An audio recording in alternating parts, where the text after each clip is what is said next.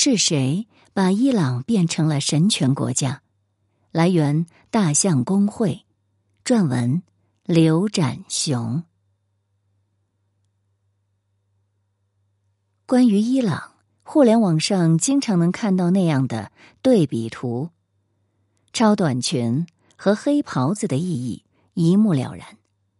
一九七零年代末革命之前的巴列维政权，虽然专制腐败，但至少伊朗城市生活还算开放而现代。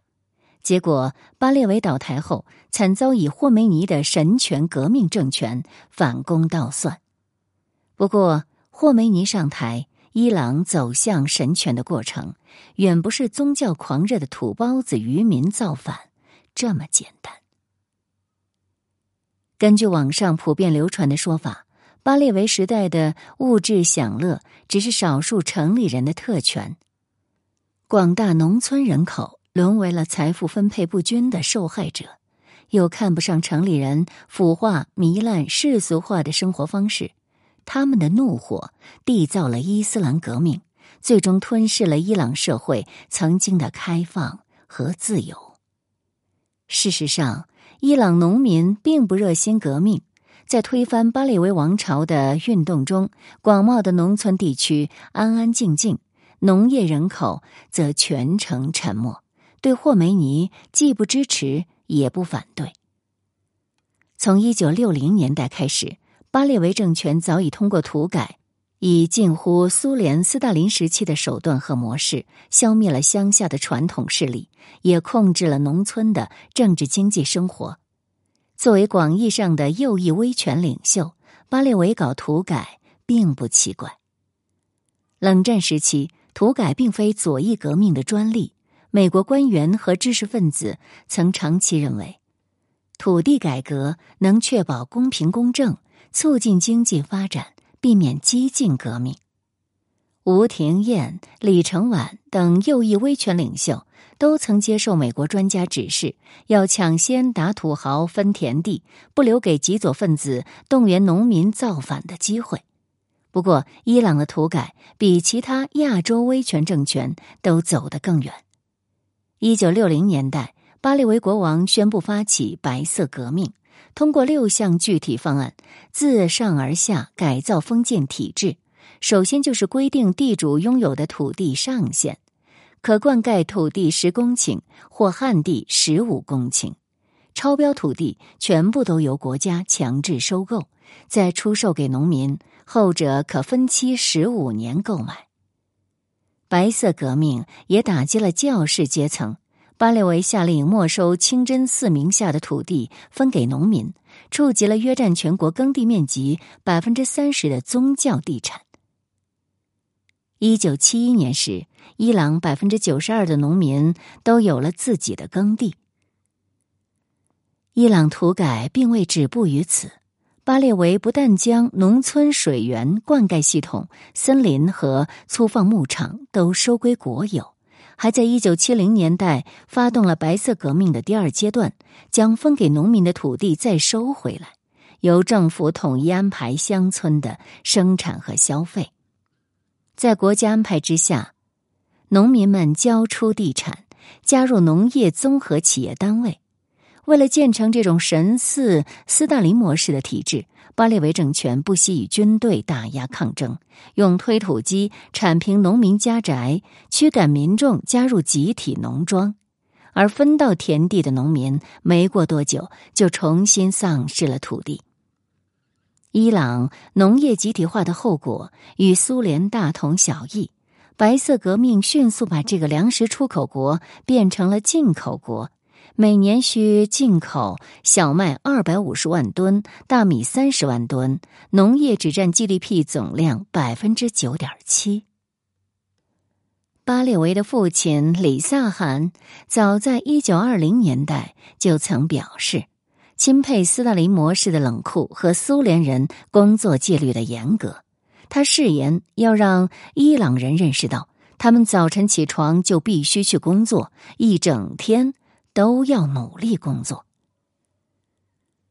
所有人都成了输家，除了国王及其亲信。在白色革命后期，巴列维把土改当作得心应手的政治工具，严惩异己的地方豪强，把地产赏赐给亲信，尤其是军队高官。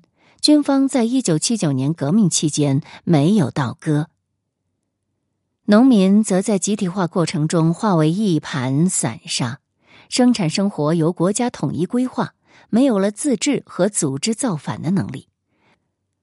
巴列维在位的时候，农村服从于巴列维的官僚；霍梅尼上台后，又服从于霍梅尼的官僚。最有进取精神、敢想敢做的农民，则选择去了城市闯荡。他们生存艰辛，聚居在德黑兰贫民区十几个人一间的群租房里，每天艰难的挤车上班。但也因为赶上了城市化发展期，收入水平好于在老家种地。即使不堪重负。底层农民工也并不一定要追随霍梅尼这样的宗教革命者。传统什叶派思想并不宣扬造反精神，更多强调忍耐现世苦难，忠于人间君主，在虔诚保守的普通百姓中影响巨大。代表作如《天堂之谜》，是伊朗最畅销的书籍。巴列维覆灭的过程中，直到国王流露败相，各路政治家才煽起劳工群众要求分享政权。那场最终将伊朗女性包裹在罩袍里的革命，并非来自愚昧落后的社会下层。革命热情最高涨的是衣食无忧的中产阶级。一九七八年，伊朗革命的中坚力量一目了然。商人罢市，学生罢课，五十万德黑兰市民高喊“处死国王霍梅尼是我们的领袖”等口号。商人造反是伊朗社会的悠久传统。商界组织巴扎，类似欧洲中世纪行会，在经济上绝不欢迎西方资本的竞争，热衷抵制洋货，反对外资企业涌入。在巴列维的亲美政策下。西方资本迅速冲击了伊朗传统的巴扎摊贩和零售店。一九五一至一九五三年，首相摩萨台发起石油国有化运动，没收外资，与美国敌对。商人们追随其后，参与抗争，呼吁打倒美帝国主义及其走狗巴列维国王。此外，巴列维政权虽然对外开放。但作为右翼威权政府，与李光耀、弗朗哥等政权颇有差异，对自由市场极不友好，反而有强烈的统治经济色彩。白色革命中，伊朗政府强迫企业吸纳雇员入股，其中私企要出售百分之三十到百分之四十九的股份给劳工分红。此外，还有专门补贴的工人福利银行和工人信贷合作社。政府为工人提供房贷，开办夜校学习班。一九七零年代中期，城市物价飞涨，巴列维怪罪于投机倒把的商人，由胡伟达首相颁布了反谋取暴利法，两周内逮捕了七千七百五十名商人，查封六百家商店。至一九七五年底，全国十八万巴扎商人被判罚金。二十三万店主遭到取缔，一时间，资本家如惊弓之鸟，纷纷将资金抽往国外。伊朗经济形势大为恶化，屡次遭到割肉的资产阶级被国王亲手推向了革命者阵营，而霍梅尼旗帜下最忠诚的下层革命者，是这些巴扎商人中的下层人士。他们和神学院学生一起构成了霍梅尼最忠诚的基本盘，与真正处于社会底层的农民工格格不入。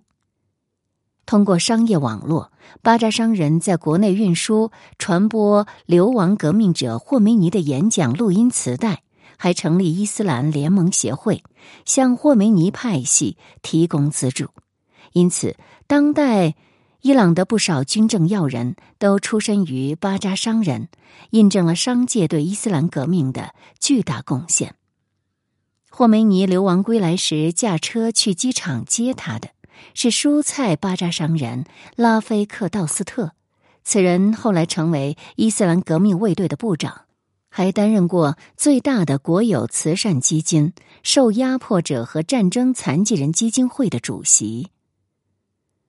霍梅尼政权的另一要员、商业部长阿斯加罗拉迪，也是巴扎商人出身，在两伊战争期间掌管了国家采购与分配的大权。